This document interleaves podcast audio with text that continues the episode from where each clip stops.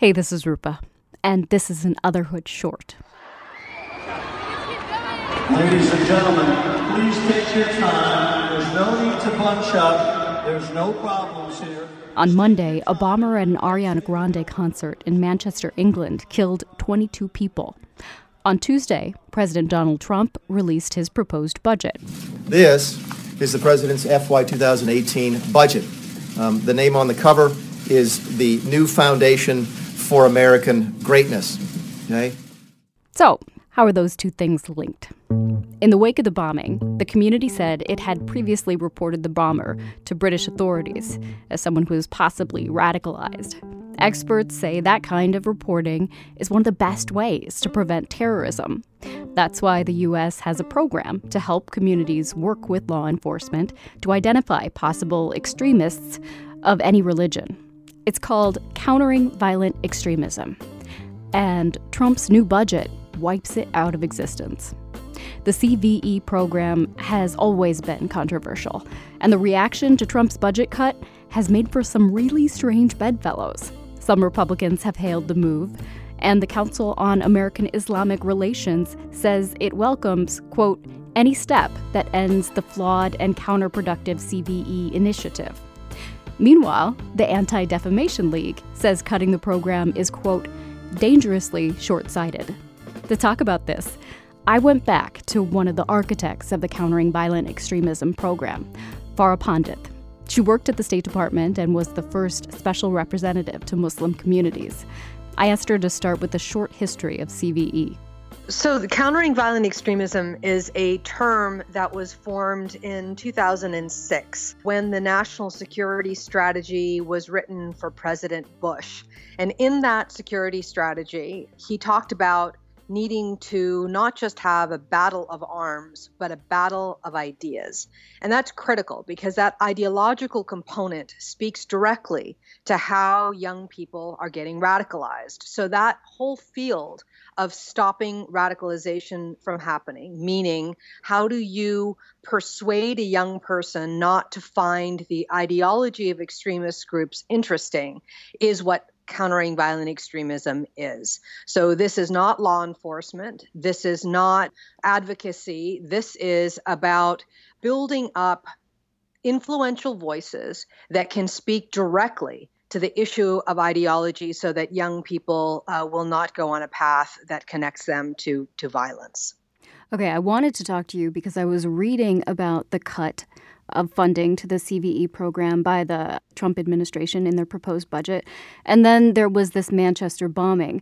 And it's been reported that the authorities were previously contacted about the bomber. And it struck me that the CVE program is kind of what aims to do that in the U.S., aims to work with communities to identify possibly radicalized people and bring them forward. So just to start out with, is that a fair line to draw, a fair comparison to make? It is critical to understand that local communities are actually seeing and hearing things first. When a young person begins to act differently, think differently, behave differently, it is oftentimes people within the home and then within the neighborhood and their peer group that begin to see those changes. That's why it's so important to actually build bridges with local communities and to understand what's happening at the local level. I would say to you that Muslims themselves have a whole set of programs and ideas and initiatives to help prevent radicalization from happening, but there's no money to support these set of ideas. And the issue right now in 2017 is we've learned over 16 years since 9/11 how powerful those local ideas are. And what we have to do is invest in those ideas and scale them up so that they are actually able to compete with the ideology of the extremists. And President Trump said very specifically in his Saudi speech that he understood that the ideology was important, that we had to undermine the ideology of extremist groups. The United Arab Emirates has also engaged in the battle for the hearts and souls, and with the United States launched a center to counter the online spread of hate. Bahrain, too, is working to undermine recruitment and radicalism. he has to be able to not just speak words, but his deeds have to actually match his words, which means the money that goes toward stopping the appeal of the ideology, both overseas and in the homeland, has to be scaled up, not decreased. So it sounds like you're saying, yes, that this is the U.S. program that would attempt to identify individuals like the bomber in Manchester. The ability for our country, the United States, to understand what's happening at a granular level means that local communities need to have the resources to be able to have their ideas come forward. And the money that is available for that doesn't only come from government. Let me be clear that government should never touch the content of these programs, how those communities actually rebut the ideology and what they're saying. That's not the government's job. But government can act as the convener and the facilitator and the intellectual partner. You should understand that President Bush, President Obama, and President Trump have all said in the post-9/11 world that soft power, the ideological component here, is important. But it is only in recent years that we have begun to hear a real conversation in America about the kind of money that's needed for ideology. And this was an opportunity for President Trump to actually say, listen, if he wants to defeat ISIS, that means he has to stop recruitment. He has to stop ISIS from building its troops. In order to do that, you have to stop the appeal of the ideology. And this is an opportunity to go all in, to give the kind of money at scale that's needed. You have trillions of dollars that have been spent since 9/11 on the military component. And just 0.0138% of that number is how much money that the United States government has spent on so-called soft power. I think when you look at what's coming down the pike, when you begin to see the growth of this ideology in the larger frame, nation states have to match that growth with the kind of resources to help local communities do their job. And in this case, with the cuts that have been put forward, there's no way we're going to be able to do that. Okay, so the $10 million was grants to community groups to do programs. Those were supposed to go out earlier this year, but the whole CVE program was funded previously and was about, if I remember right, $50 million a year. Do you remember? Is that correct? It's around that number, but again, that's really very, very small. And I think it's important to remember, too, that this isn't just about, you know, you look at how countering violent extremism is talked about, and people are falsely believing this is just about messaging. This is just about getting more messages out there through some sort of giant center that can do this. It is not how we're going to stop recruitment. Recruitment is far beyond messaging. It's an integrated system at a local level of what's happening in an offline space and what's happening in the online space together at scale.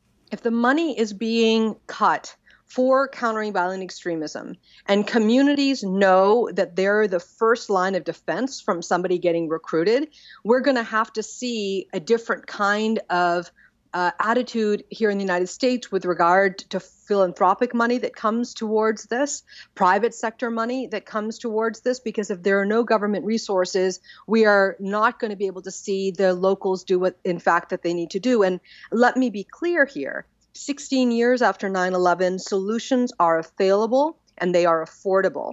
And we need to go forward, not go backward, in how we are thinking about the power of local communities and bolstering it with the money that they need to be able to do the job to keep us all safe. The nature of this program, though, it probably makes it really tough to show results, though, right? I mean, can we show that it's doing something? Because the criticism from Republicans is that we should be focusing on law enforcement, not community outreach. So is there a way to show that this program is having an impact? The mistake that's been made by both Democrats and Republicans has been that they believe that there has to be some metric that is the end-all be-all for demonstrating that they've made everybody safe. And I think it's a problematic frame from which to assess. What you have to look at is over 16 years since 9/11.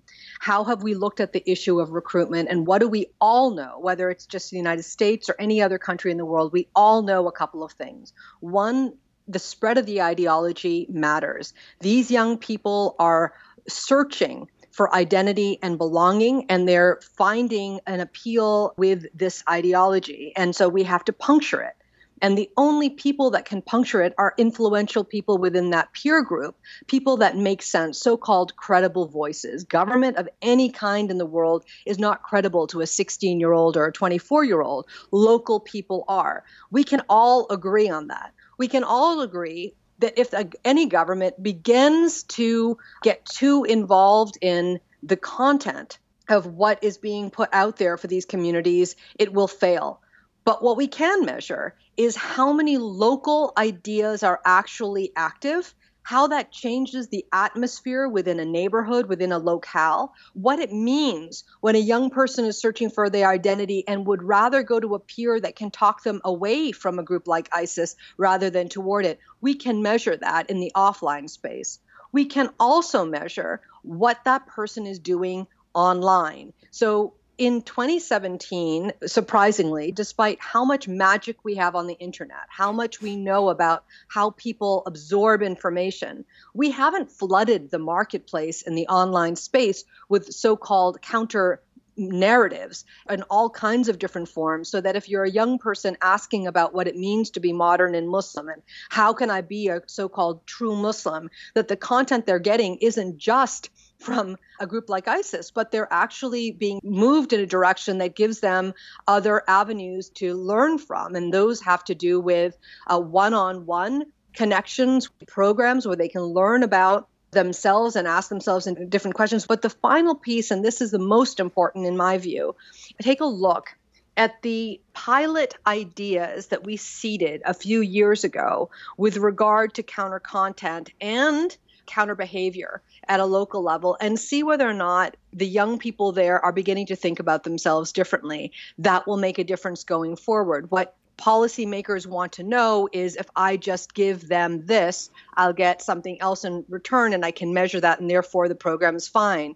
These are very complicated things. It's very mushy, and policymakers are not good with mush. They don't like to be able to have to get into an emotional space. That's not something that they're ever used to. But the fact of the matter is, in prior moments in modern history, we have looked at the issue of ideology. We have begun to see how we can persuade a change in behavior and a change of thinking. And you have to be comfortable with seeding a lot of different things and saying that if I want to defeat ISIS, I know that I need to stop the recruitment from happening. And that's going to mean a 5 to 10-year commitment with resources at scale to see what happens, and to have that kind of nuance and that movability along the way to be able to change the programs to move along with what the bad guys are doing, so that we can see. And only then, I would argue, after we've done things for a couple of years at scale, can we begin to see if we're having an impact. And until then, we're just talking about things in a vacuum. Under the Obama administration, the Countering Violent Extremism program was focused on reducing all forms of extremism, right, including efforts to de-radicalize white supremacists. And, yes. Yeah, and reportedly, the Trump administration at one point was thinking about focusing the program, narrowing it, and actually renaming it possibly Countering Islamic Extremism. In your opinion, would that be better than just cutting this program? We have to understand that what's happening to young kids is not an isolated experience. When you have a rise in anti-Semitism or a rise in Holocaust denial in Europe, it directly impacts the way other communities are feeling about themselves and what it means to be who they are. So this us and them feeling, this idea of eliminating hate, has to be all-encompassing. It cannot just be one kind of extremism that you're looking at. Things are connected. It is no accident that there is an increase in far-right movements and expression at the same time that there is an increase in people being interested in groups like ISIS. Things are connected. Experience is connected. And when we're pushing back against the rise of extremist ideology, especially in a modern era with so many tools at our fingertips, we have to invest in all of these kinds of things because they are connected. And what we have to do in our country, in the United States, not just here, but in our efforts globally, is to understand that digital natives, young people who have grown up using all kinds of connectivity, are learning from each other. They are seeing the way an us and them narrative is explored. And what we have to do is to puncture that narrative. We have to push back against the rise of hate globally in all forms, and we have to invest in local solutions to be able to do that. I would argue that no government on earth has made this the kind of priority they should. When we know what needs to be done, when we have the solutions, and we understand that they are there and that and people have bought into this idea that their local solutions can make a difference, how is it that it is possible that we can sit here and say, we want people to do more, but we're not going to help them get it done? I could point out that you didn't answer that question directly, but that's okay. I'll keep going. There were ongoing concerns from some in Muslim communities this whole time that the CVE program was actually being used as a way to surveil people without just cause. People said it was turning community members against each other, causing suspicion, fracturing communities, and causing a lot of distrust. So in a way, could cutting the program be a good thing for some of these communities? Could it get a good response from some Muslims? You know, in the last few years, there has been a lot of effort and time and energy placed into the advocacy to fight against the efforts to prevent people from getting radicalized because it's called CVE. So let's take that name off the table. Even if you called it, you know, unicorns and rainbows and asked communities, do you want efforts to make sure that we are protecting your young people? I would find it very surprising if communities would say, we don't want to do anything to protect our young people from being lured in from extremist groups like ISIS. And that's what countering violent extremism is. It's fighting the ideology of extremist groups. In this case, in the issue that we're looking at right now, in the defeat of ISIS and making sure that they don't have new troops that are joining their ranks, and they're not inspiring things that are happening like Manchester, because young people are getting lured in new ways. You have to fight that. If we as a planet are going to say it is okay that terrorist groups will have the run of the world, they can do whatever they want, and we're not going to invest in stopping the recruitment, then we have given up everything to these hateful people. And it is not okay. It is our responsibility to protect our youth, and that's what this is. You totally brought that full circle for me in a very beautiful way. Thank you so much.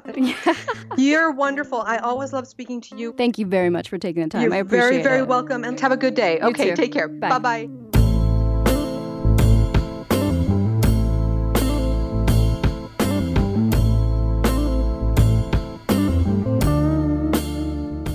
That's it for this week.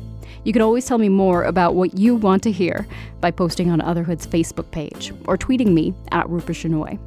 For producer Catherine Whalen and myself, thanks for listening. I'm Rupa Shinoy, and this has been an Otherhood short from PRI.